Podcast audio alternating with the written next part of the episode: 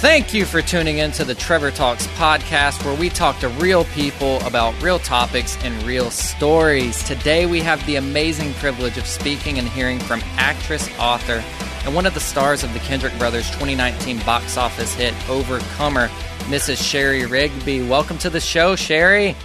Hey, Trevor, how are you? I'm doing so good. How are you? You've been busy. I'm yes, very busy, but doing doing well, doing well. Thanks for having me. Yeah, definitely. I'm just super excited. I just want to say congratulations on your new book, Consider the Lilies. How has that been going for you? I saw the cover art. I've read uh, some snippets of it, and I know it's primarily geared towards women, but I've even just been encouraged just so much um, from seeing the little bits and pieces that I've gotten to see. And the cover art is amazing. So great job on that. I don't know who you had do that or if you did it. It just looks great.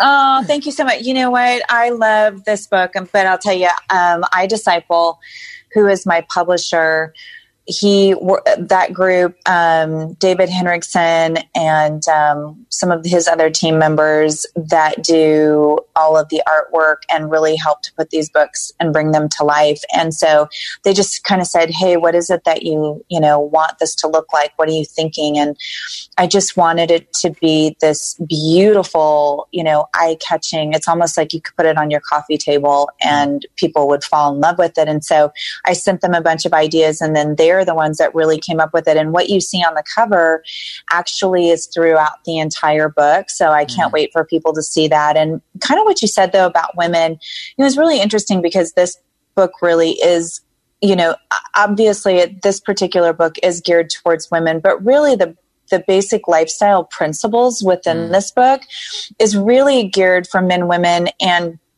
you know, I would say even for into teenagers because sure. of the the practical tools that it puts in place, and and so, um, in fact, I was teaching for a Lifeways Women's Leadership Conference, and one of the women walked up to me and she said, "I know this is for women, but actually, when are you coming out for the one for men because they need to hear this too?" so, you and your husband, it could be a duo book. Which the message of the book is to get rooted in your destiny by discovering God's plan. Explain the message how do you want it to be perceived from people?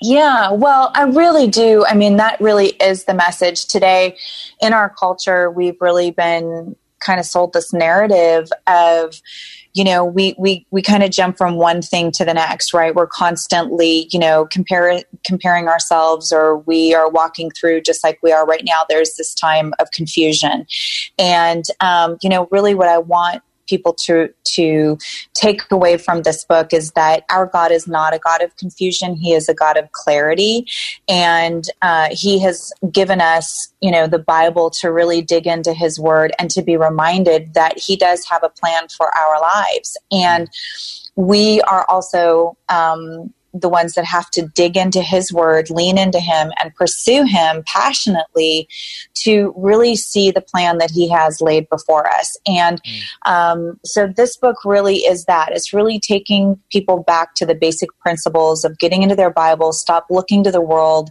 uh, to identify themselves with stop thinking that they can lose their passion, be reminded that our God is not a God of confusion, but He is a God of clarity. And ultimately, He has a plan for your life. You're the one that has to walk it out. So that's really what this book is all about. And then putting the practical tools into a daily um, use for the reader. I think that's so important in this day and age. Not only will this book take you back into your Bible, but it really does take you through practical tools and principles to use daily as you do your devotion time with the Lord.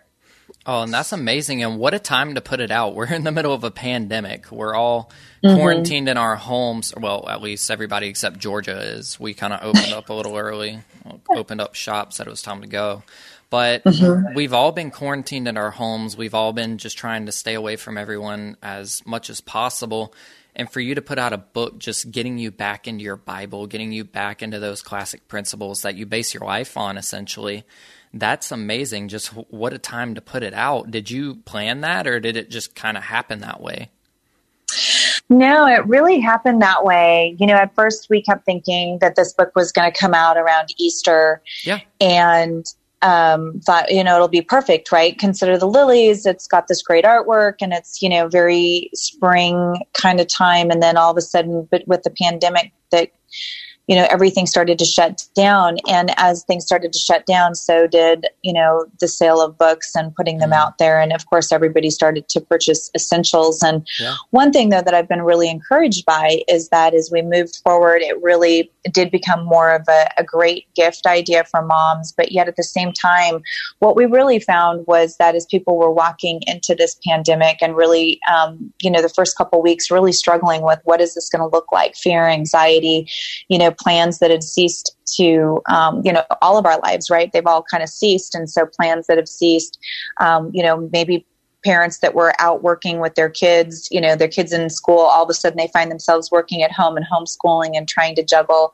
And all of a sudden we go back to this process of this toil and toiling and spinning in our lives. And so it really did come out at the right time. And I really do hope that people get a copy of it to, to read now. I mean, I think that it is very specific because there are a lot of people, even though that we have started to open back up in a lot of areas, I think there's going to be a lot of people that may not you know go back to their jobs they may still be um, at home working they may still be homeschooling they may not be going back to college and i think this book really does put those principles back into place to say hey no matter what season of life you're going in god doesn't want you to toil and spend he does want you to connect with him get mm-hmm. rooted and know that he has a plan for your life and um, i think it's something that people will really enjoy uh, in fact i just talked with a guy today that i was working with on the devotional and he said you know shari he goes i sat down and i read it in a day, and it's a pretty hardy book.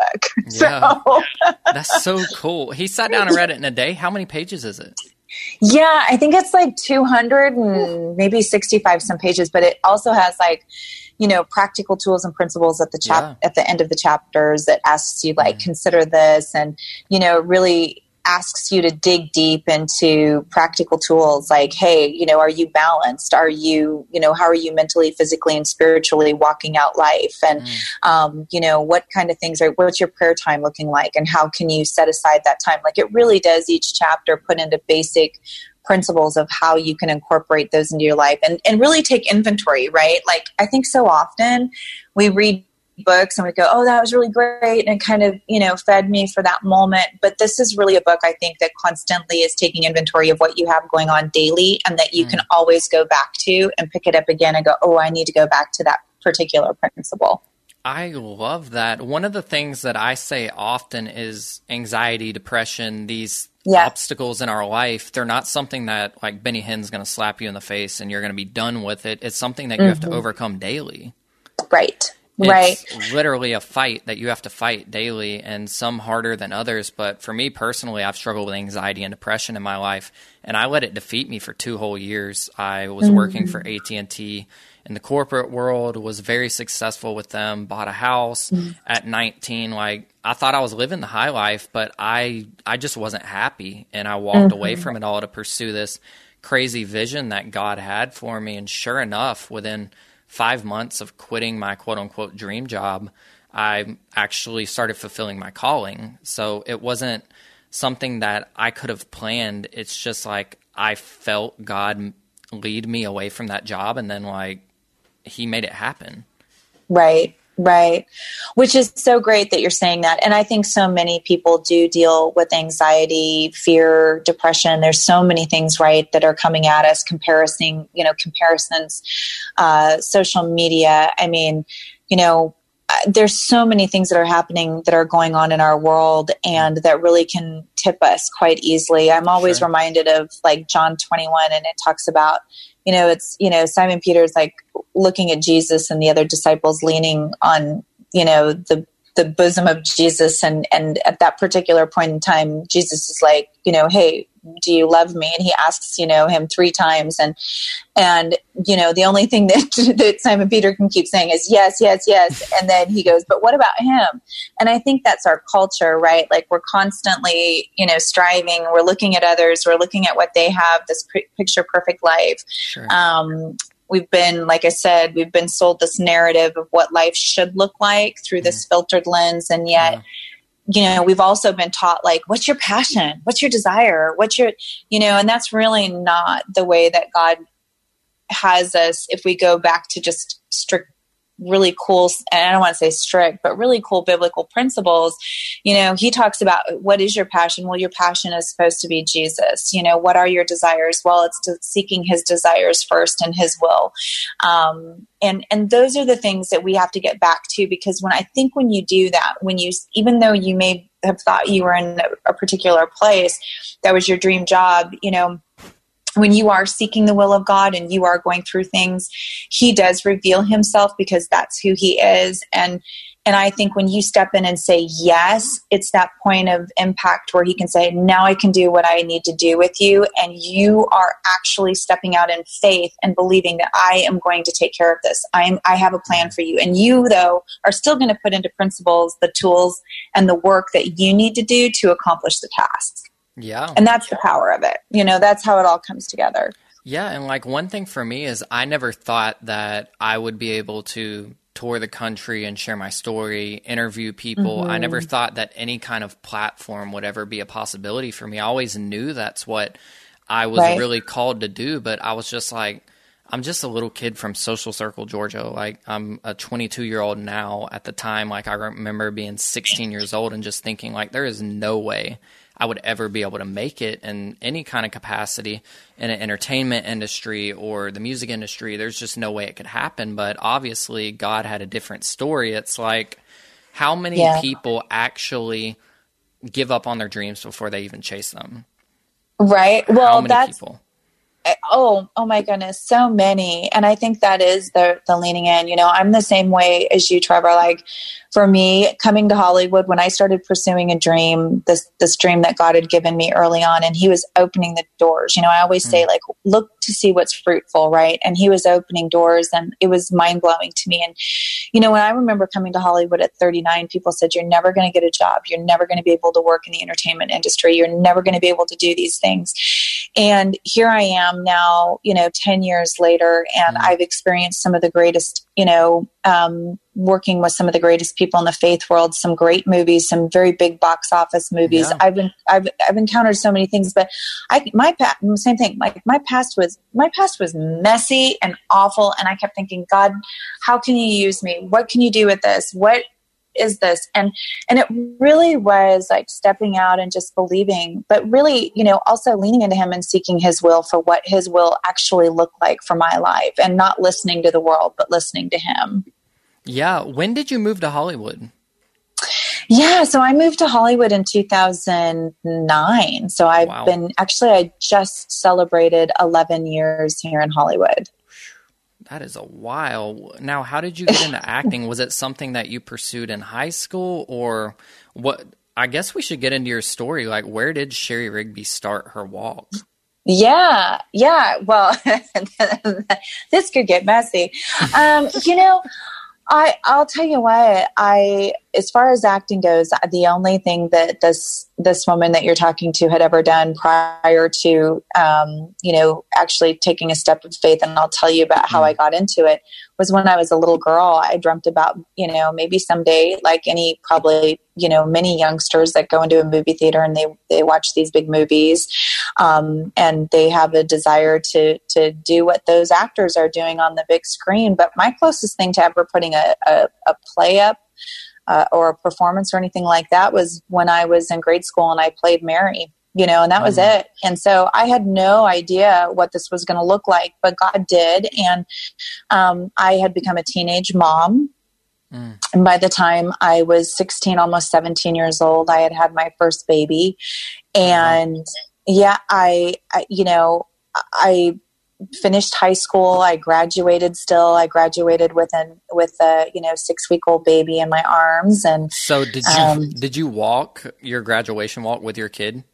I, well, not with my kid per se, oh, but you know, okay. it's really funny because back in those days, well, I shouldn't say that back in those days, but or funny, but um, you know, when I was in high school back in the '80s, it was kind of a crazy time, and sure. um, what was really interesting is in that particular time for me, I was already starting to receive some scholarships and, you know, preparing like kids do to go to college. And when I when I found out that I was pregnant, they actually asked me to leave my high school and to go to a school for all pregnant teens. Mm.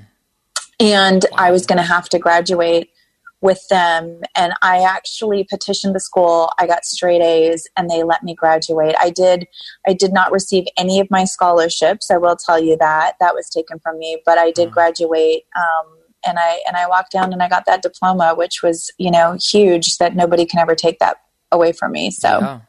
So yeah. you petition your school. What did that look like? Yeah. Well, you know, they. I mean, they just I've done it too. Is why I'm asking. you know, they didn't. They didn't really have any. I don't want to say desire. They just didn't have any. Um, you know, insight or foresight, maybe I should say, um, to bring me back and let me graduate with a school. Mm-hmm. I think they had thought you know, she's going to go to this school with all these pregnant girls. Mm. You know, this is going to become her. This is this. We want her to be there and, um, and and not to come back and do the graduation with my high school. And so I just went in and I said, you know, I've worked really hard to keep my grades up. I'm an A student, um, and you know I've I've done everything you've asked me to do, and and so I'd like to be able to come back and walk with the, the students that I've grown up with, and so they finally agreed to that. And I hadn't had any, you know, prior issues in my high school or anything like yeah. that, so there really was no no way they could say no. Oh, that's amazing. So from high school, you were married in high school. You um, got pregnant on your um, honeymoon had your yeah. child, graduated high school. What yep. happens next? Yeah. So I had married a, a guy. He was, I was in an abusive relationship for um, several years. You know, something a lot of people, you know, nowadays, I think there's much more conversation that happens. But, um, I had started, uh, I had met a young man when I was, I guess, between like 13 and 14 years old, and he was older than I was, and he was, um, he was just very mentally abusive and very scary individual. And um, before I knew it, you know, I was sucked into this relationship. I really didn't have a high school life. I didn't have, you know, not not your typical teenage years. Um, I was constantly looking over my shoulder, and so that's even how it went down when I was married. And so he ended up by the time uh, we had about about a year and a half, maybe two into our marriage, he had gotten into drugs pretty heavily and alcohol, and um, you know, I I just I knew that this wasn't something that I could keep, you know, living with. And before I knew it, I was also doing drugs and just trying mm-hmm. to cope with life. And I found myself early one morning after a night of binging um, on my knees in in a bathroom in in my bedroom, um, and I I saw this dead woman standing in front of me in this in this mirror in this um, little bathroom, and it just scared me to death. And I went down to my knees and I remember calling out and saying, you know, if there's really a God, if you're really there, I need you. Mm. And, um, oh, it just tears me up every time. You know, because even though at that point I still w- really didn't know who God was, I mean, I had heard about him growing up and I had raised my hand like you know your typical kid when they hear the message of heaven and hell you know and of course i didn't want to go to hell but i didn't know who jesus was yeah. you know i had no idea and um, but when i called out to him that night he saw me you know he heard me and yeah. um, he rescued me and and from that point on only a few days later i had received a phone call from a, a, a, modeling agency that that had seen my picture which was just you know too long of a story to tell but um, and they ended up hiring me for a photo shoot. And it was just this wild journey from that point on and I, I, I ended up taking the job. And when i came back um, from this particular shoot that i was on my ex-husband was gone and um, that that just sparked in me. I, I knew that i either needed to change i needed to get out of this relationship. I mean i was either going to live in the relationship and die or i was going to get out of the relationship and die yeah. So that's so like that's just a beautiful like you went through the ringer but you still came out with your faith and it's it's not even like you were looking for it. You said you were binging then you woke up the next day in the bathroom and had that encounter with God. Has yeah. I'm sure you've had some instances where you've had a rocky faith since, but you know, he saved you in that night. He saw you. And yeah pe- a lot of people don't think that God sees them, but what would your message to them be? Like, if they're in a situation like you were, where their mm-hmm. husband is verbally or physically abusive with them, and they feel like God doesn't see them, and they feel like they're just being overcome by everything else except God, mm-hmm. what would your mm-hmm. message for them be? Yeah, I mean, that's such a great question. I think, you know, my overall message for them is to never give up hope and to know that He he does see us and he does hear us and you know he met me on that floor um, you know i had to walk through certain things and they'll have to walk through certain things as well but they have to step out in faith and that is a really scary thing when you have somebody that's threatening your life or mm. threatening to do things you know take your kids or whatever it might look yeah. like but you know we do have to make that choice. But god does see us and he is the greatest warrior that we could ever have. And when he sees us and he identifies us as his child um, he will fight for us just like he did all the way to the cross. Mm. and um, there is no greater love than that. And so you know anybody that's listening to this if they're going through that this is a time to know that there is no greater love. There is no other love that's overcome um,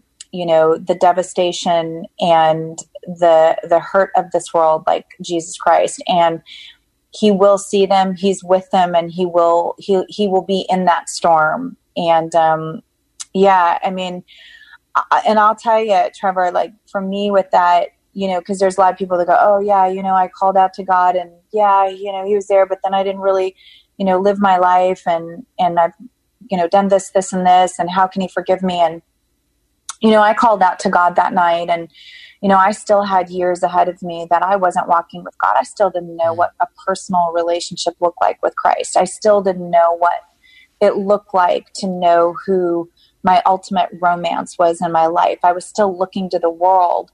And, um, and so by the time I was 25 is really when it came down is that I, I was uh, introduced to grace, you know, to the to this message of grace and how Jesus actually does see us. And and and I would say that's something that they need to tap into too you know is they need to seek out what it looks like the Abba Father that that loves them and, and has grace and mercy for them. And um, you know that's when I really really heard a message of grace. And in that moment is really when I I understood that this wasn't about religion. It wasn't about whether or how many things I had done wrong in my life, good or bad. This was about a Savior that was willing to go to the cross and die for me. And I needed to know who He was, and I needed to know why he did what he did for me and to give me everlasting life. And that from that point on was my time that I started to really dig in and seek out who Jesus was and what he needed to be in my life in order for me to actually do this journey. Oh, I love that. And you wrote all about that actually in its own book, Beautifully Flawed. You shared the good, mm-hmm. the bad, and the ugly truth behind what makes Shari Shari and who you are today. What mm-hmm. is what have you seen come out of that book? Like I we'll get into October Baby and everything in a minute, but yeah. the book Beautifully Flawed, it, it's all in the title. You're just reminding people that we're all beautifully flawed and even though like we can appear on the other side like we have mm. Jesus, everything is great and it may look good and dandy, but it's it hasn't always been that way. No, and I think we still struggle, right? Like, yeah. I'm like, thank you, Jesus, that I have you day in and day out because I can be really ugly. and like, and a perfect example of that is the Overcomer premiere in Houston was my first like time doing a red carpet event, and right. on the way to the airport, I had someone driving me, and I just had the worst panic attack. Like, mm-hmm. I literally mm-hmm. thought I was gonna puke. Like, mm-hmm. I didn't mm-hmm. know how I was gonna go do this interview blah blah blah. So the day starts off 4 a.m. going to the Atlanta airport, having a panic attack, like almost in tears. My body just I just feel like I'm dying and suffocating. So I fight through that, get on the plane, get to Houston, get to the hotel, walk in, and I instantly felt like imposter syndrome because the place was so nice. It was like I don't belong here at all. So I go mm-hmm. up to my room. I set an mm-hmm. alarm to take a short nap, and it did not go off. The premiere started at six thirty. I wake up at six ten. Um, wow. So I end up like taking a quick shower, getting my suit pressed and everything, and I get to the premiere as it's about to start. And that was like it, it was just funny because I had been praying for that opportunity my whole life, but like it reminded me from the get go that like you know things aren't always going to be beautiful. I didn't have an agent or a manager there to make sure I was able to do things, and I almost missed right. that opportunity. But I think that God gave me that experience up front to show me that like okay things are happening, but it's not always going to be as cut and dry as you would think. And it actually prompted me to write a blog post about when you chase your dream. When you mm. see it as a dream, and when it becomes mm-hmm. your job, are you willing to fight through the hard parts of it? Like, oh, if you good. get your dream, are you willing to work for it? Because it's going to become a job. It's going to become a responsibility. And mm-hmm. if you're reaching a platform like what you did with Overcomer, it gave you this whole new platform to speak to people and speak to women on abortion and just a bunch of different topics that people need to hear. It, it's almost as if, okay, I've prayed for this my whole life. It's here. What's next? But it's not really what's next. It's how can I steward what He's already given me? How can right. I give thanks for that?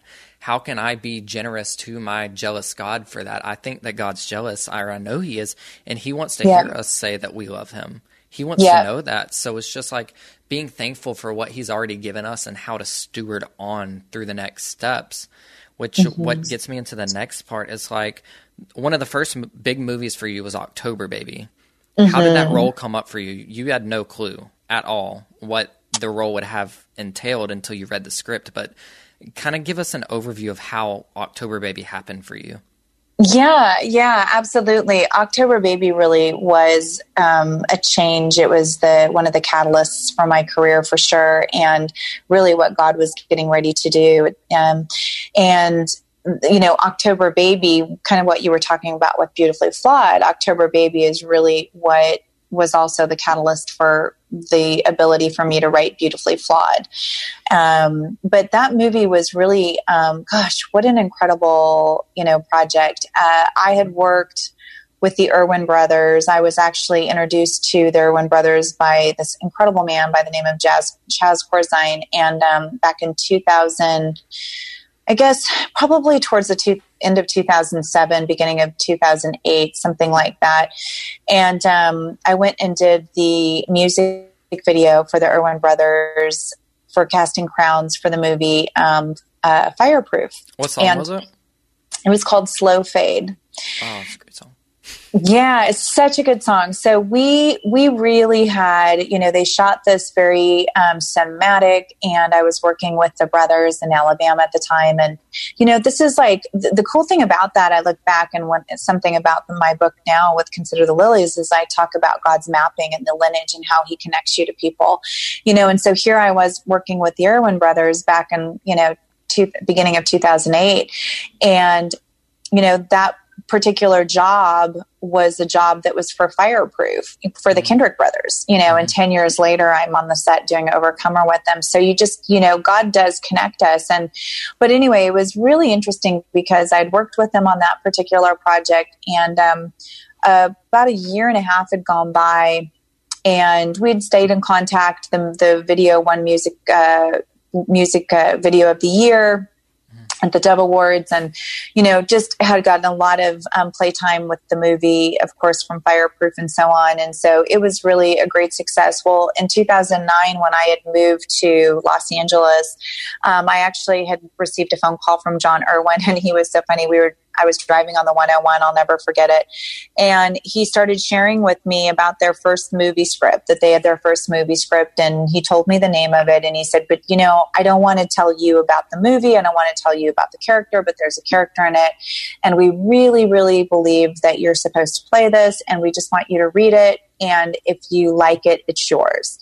And i thought well this is fantastic. And so i went home and, and my husband already had it printed out for me. And the cool thing was is like i see this picture that my movie script came with two pictures one on the cover and one in the middle of it which doesn't normally happen. And the cover was rachel Hendrix. And my mm. husband was like wow you know you guys look so much alike. And my husband so true said, though.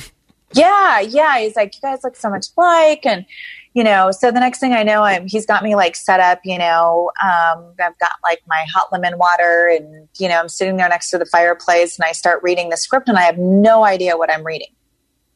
And I literally like, I don't know that I'm into page 10 and I'm train wrecked mm-hmm. and I'm just sobbing. And I'm thinking to myself, this is unbelievable. They're making a movie about abortion survivors, which we had actually two abortion survivors that went to school with my oldest son. Mm. Most people do not know there are abortion survivors. Yeah. And I'm thinking to myself, this is crazy. So then I get to about the midway through the the movie and I see the second picture. And the second picture is actually from the church that I filmed Slow Fade in back, you know, earlier with the brothers. And I was like, oh, wow, oh, this is just, you know, all kind of spinning. And the next thing I know, I read about this character and I'm like, I think they forgot my character because I'm not like, I don't see anything. And I'm reading, or I'm not reading my character yet. I'm reading the Jasmine Guy character. Yeah like i'm just not seeing what it was i'm not you know and then i turn the page and all of a sudden i start reading about cindy hastings and about this woman and how she worked at the law firm. And i just i like melted right there. And i just i started having talk about anxiety attack. Mm. um, because i was reading a script that had literally been written like 20 years earlier that paralleled my life. No way.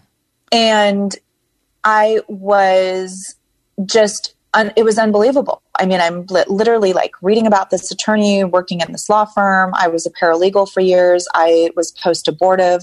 My child didn't survive, but I was definitely post abortive. And then the thing that seals the deal of October Baby is I'm turn the next page and here's this woman, and you know, my character is telling her then husband, you know, here's what I've done.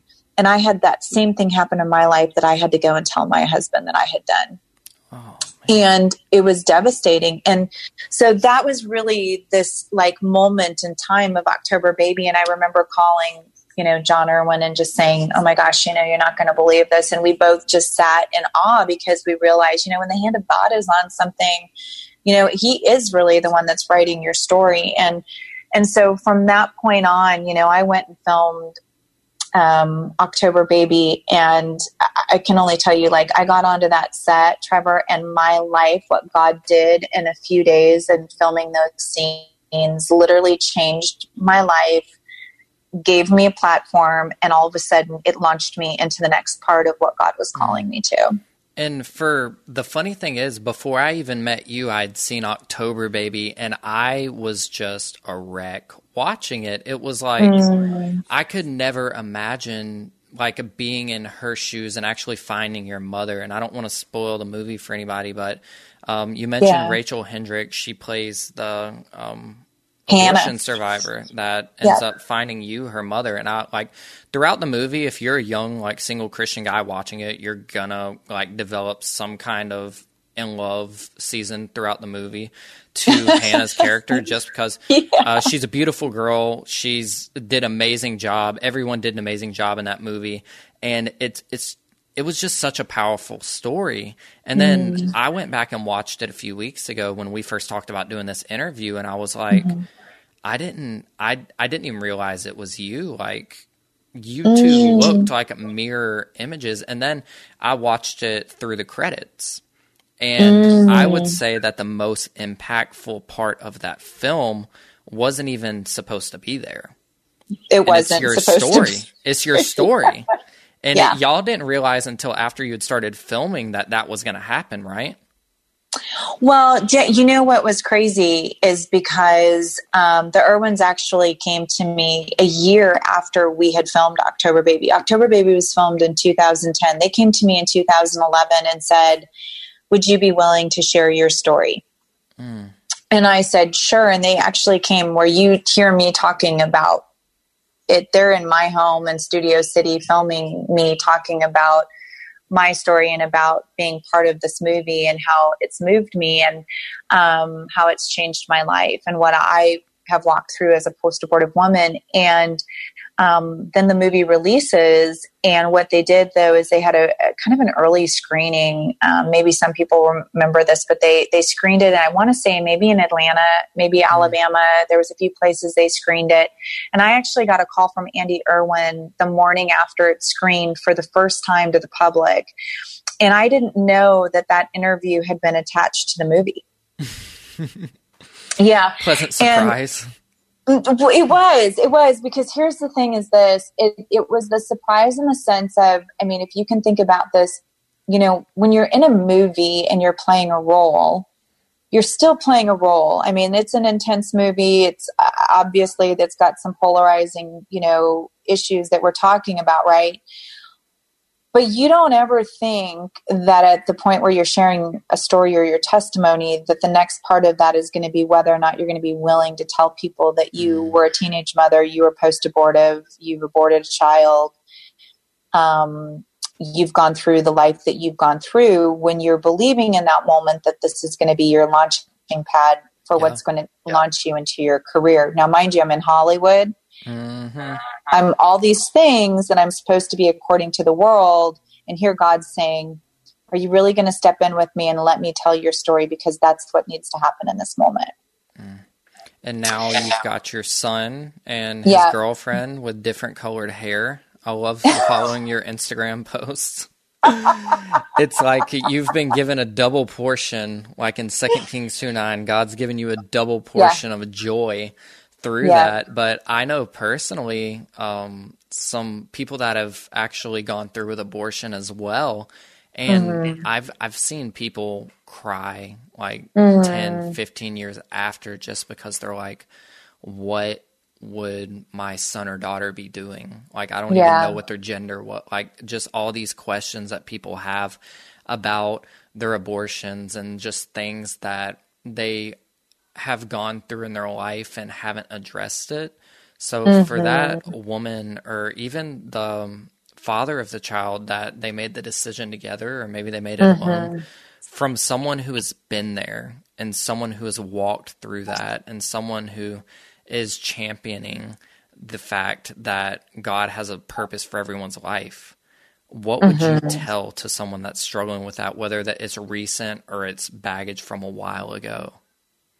Yeah, I mean, that's a great question. I think, you know, what I realized in doing October Baby and then having, you know, God really did call me out to go and share my testimony. And so I, I spoke for two years nonstop to pregnancy care homes, teenager, you know, teenage, you know, maternity homes. Um, and I was always, um, I shouldn't say shocked, but, but there was, I guess, a shock moment or a shock factor that I would have you know, ages from 12 years old to 80 years old standing in a line waiting to talk to me and share their mm. story. And a lot of these, especially the older women and even some of the men, they were Christians, they knew the Lord, and yet they were still living with this shame, this very dark cloud over them. And, you know, my, my one thing I would just say to them is, you know, Jesus already knows it.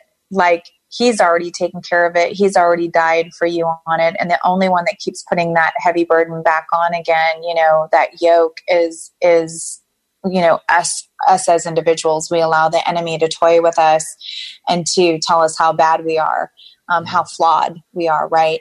Um, and that God could never forgive us from, you know, that, that sin. And, and I remember, you know, I've had so many conversations like that. And I've said, you know, if anything, please find somebody that you can trust. And the moment that you bring it into the light, your life will be changed because God has already forgiven you.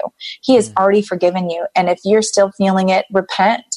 You know, that was a part of my process. I, I remember before I even went to, to the set of October Baby, you know, I thought that my I, well i know my i know my sins had been forgiven as the east is to the west it says right but God called me in a moment when I was on my knees, devastated, thinking this was the first movie that He was giving me about abortion. This wasn't my picture of what it looked like, what I was going to be doing, but here it was this particular topic. And I remember on my knees just going, okay, you know what? God was calling me to repent, you know, and seek mm-hmm. his forgiveness. And, you know, the moment that I started to really seek his forgiveness and understand also the grace and mercy and him dying on the cross and, you know, his he, he, is a just and loving God, and He wants us to share our stories. Right? Yeah. Um, was the moment of freedom, and I would encourage each and every person that's listening to this is that's freedom. Christ died on the cross for us to have freedom. He doesn't want to hold you captive by that. In fact, if anything, you know, in the book of Revelation, it says, "By the testimony and by the blood of the Lamb, they will come," and that's why you know, beautifully flawed was so important in writing it because it's beautifully flawed, finding the radiance in the imperfection of your life. We are imperfect, and it is Christ, the Savior, that died on the cross for us that makes us perfect, that makes us mm. beautiful, and He's forgiven us. Um, and so that that's something I just would encourage everyone to do. And the moment they start sharing that story, they will find freedom like they've never known before.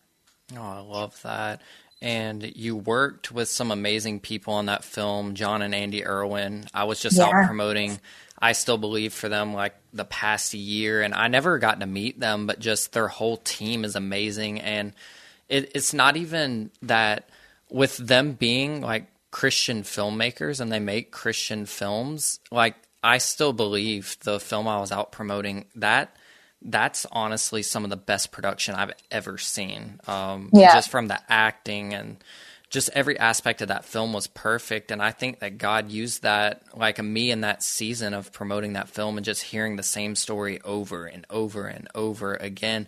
It's like you can be going through hell and back and god can still use you. You just need to be reminded like you know just like jeremy says in his lyrics even when i don't see i still believe. Right. Um, and right. it, it's just amazing to see how Christian film is taking over. But one that you were a part of, you were a co-star in Overcomer of last year, which was the number one family film of the year.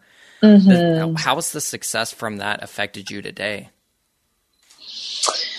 Oh goodness, you know, Overcomer was such an incredible experience for me to work on. Um, you know, I think the entire process uh, has been really life changing for me. First of all, just working with the incredibly, just the talent that was on it, you know, and that's not sure. just like talent in front of the camera. I mean, this was like an entire team, mm. um, you know, cast and crew and all the volunteers, sure. you know, Oh, I, I, can tell you right now, like starting the, our days with devotion and prayer, you know, the Kendrick brothers are the real deal. And what they did was they influenced us in a way and reminded us that really, you know, the movies about identity, really our identity is not in whether or not we're making a movie in front of the camera or behind it or whatever that looks like, but our identity is in Christ. And, you know, that was such a major process talking point reminder each and every day that we were there. And in that process was really um, not only getting to know the kendrick brothers and so many incredible people that i now get to call my family and do mm life with but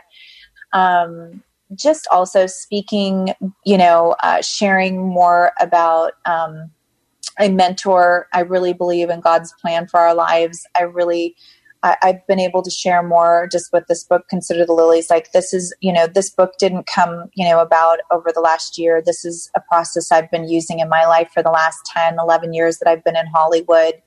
Um, that's come from this. Um, there's just definitely some really great opportunities, but more so than anything, I think, Trevor, is just really the people you know, that I've been able to um, meet and work with, you know, I'm always reminded that God is the God of relationship. And that to me, that's such a beautiful thing because at the end of the day, um, whether we're in relationship first and foremost with Christ, He pours into us and we get to be um, in relationship with others.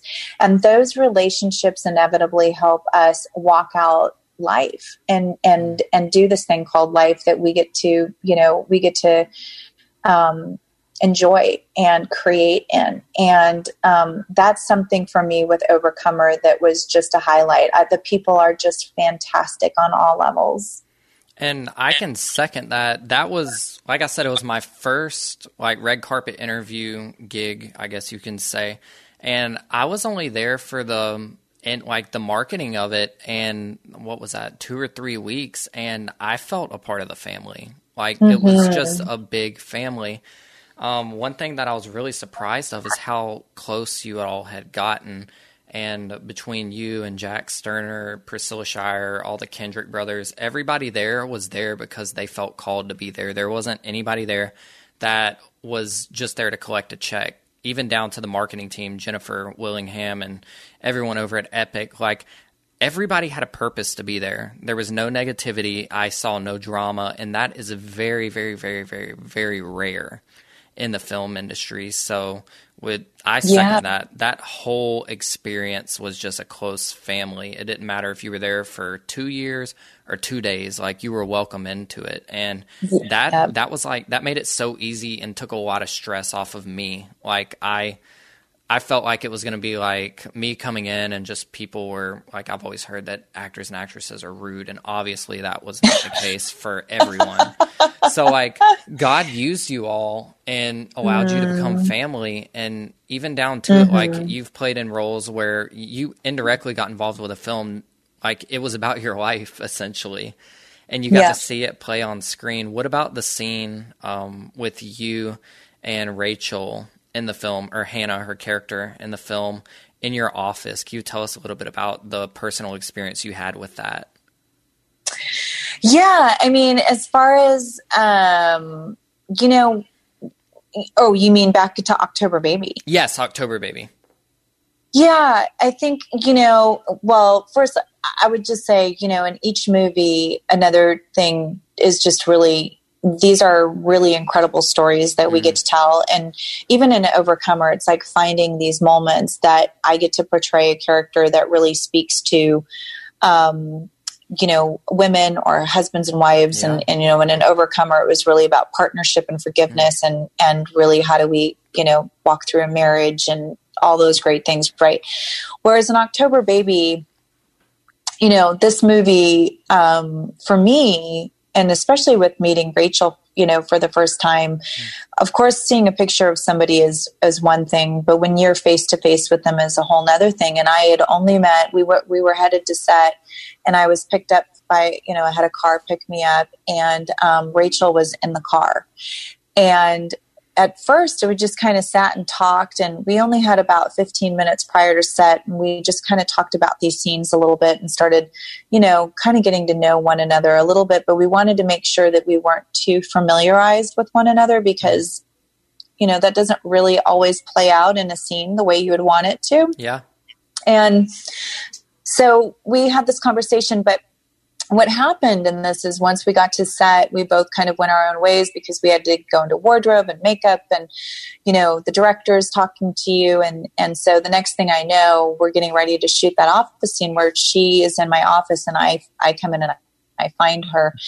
And that particular scene, I remember thinking, well, this is the easiest probably scene of all of these because I'm just having this conversation with this young woman and trying to figure out who she is. And then when I realized, but what happened was, is that God knew exactly what needed to happen in each one of these short scenes because what was going to happen was he was going to take the audience through an emotional roller coaster um, and so what I went through, I really believe a lot of other people went through. But when I saw her for the first time, I was looking at the face of a daughter that would have been the same age as my my child, and I really believe that I aborted a daughter. And I felt so much shame in that moment, Trevor, that I could barely look at her.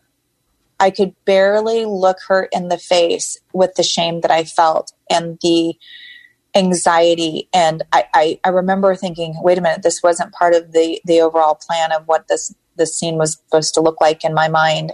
But it was the setting of the stage for what was to come next. And that was when she leaves the note for me.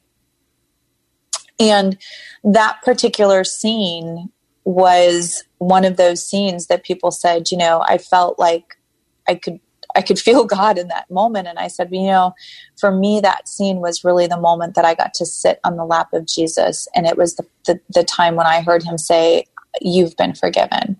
Mm. And that moment was that was so real and so audible to me and so um, just amazing. And I, I really think that I had to feel what I felt before I went into that second to really understand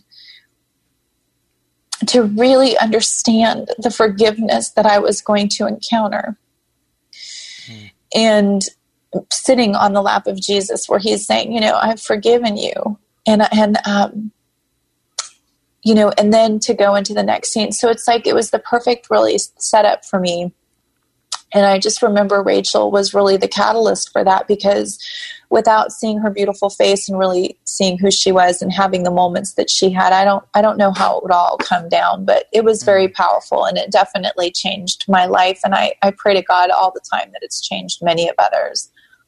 Well, God has already answered that prayer to my knowledge. Millions of people have seen that film, and I think everybody, doesn't matter what walk of life you're in, you'll walk away from October Baby and even Overcomer from with a sense of perspective for October Baby. You're never too far gone. Like yeah. it's you are never too far gone. You are not a mistake. You are not a burden. No and um, you're never too far gone for redemption. And then with the overcomer, just about your identity, like where is your identity?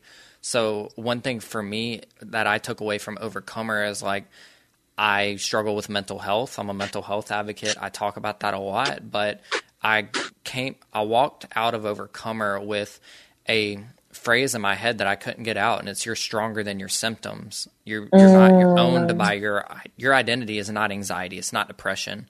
So we're currently working on some merchandise for that to where people can actually wear that. Like you were stronger than your symptoms. It's going to be a campaign. It's going to be something that people can take and make it their own. We want to hear your stories. We want to hear what God's doing in your life.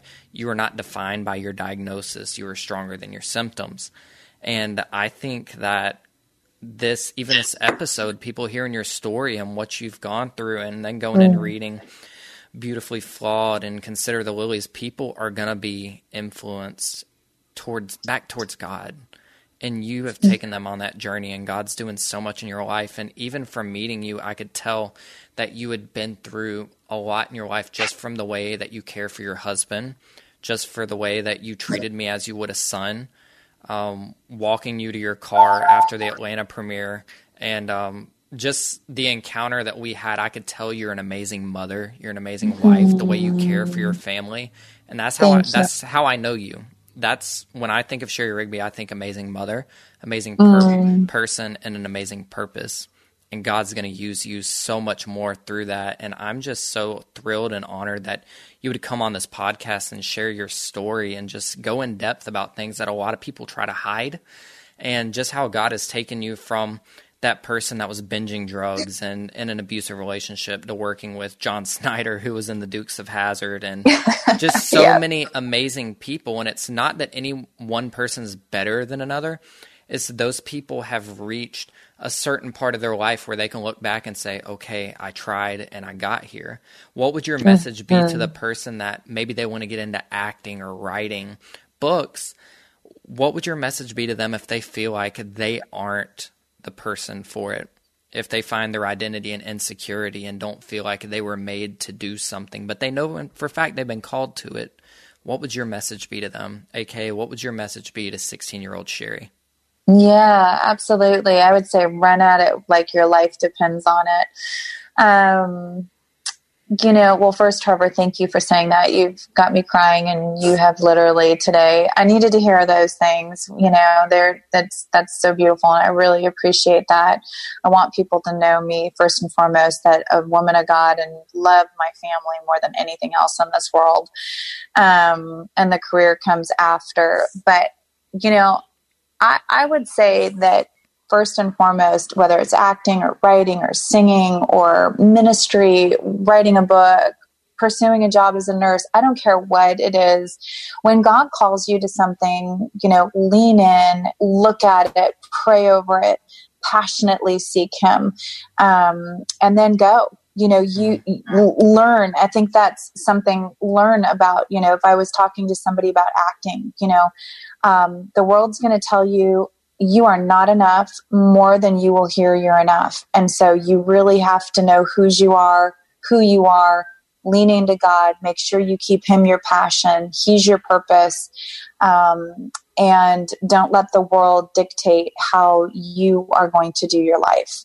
Only God can do that. But, um, you know, if you're scared of it, you're having anxiety or fear of it, you know, seek Him out first, see what He's doing, look at the doors that are opening, and then run after it like you've never run at anything before. And know that when you're on the battlefield and God's put your feet on holy ground to take territory back, you better know that the enemy is going to come after you every way he can and that's where we've got to be reminded each and every day in that morning to get right with God, to spend that time with Him, to put the armor on and get ready to do battle. Because uh, you know, when you when you say yes, uh, it's time to go.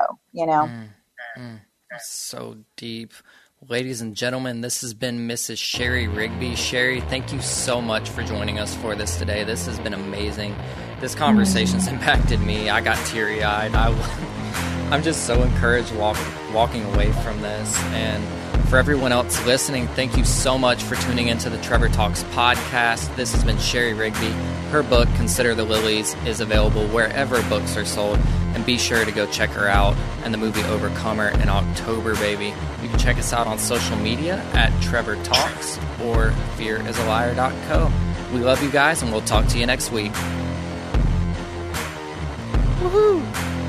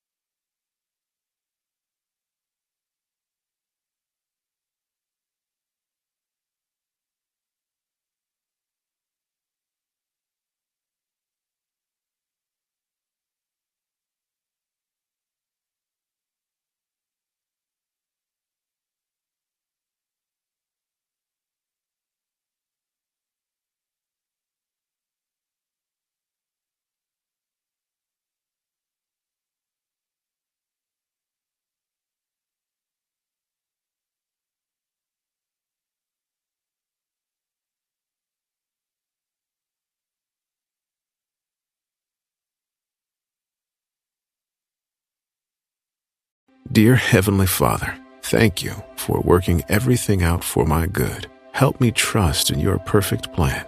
Amen. Father, thank you for loving and caring for me. With Christian prayer meditation, you can pray along to prayers based on specific topics. Go to lifeaudio.com or search your favorite podcast app for Christian prayer meditation. You can also download the Abide app for biblical meditations at abide.com dot com.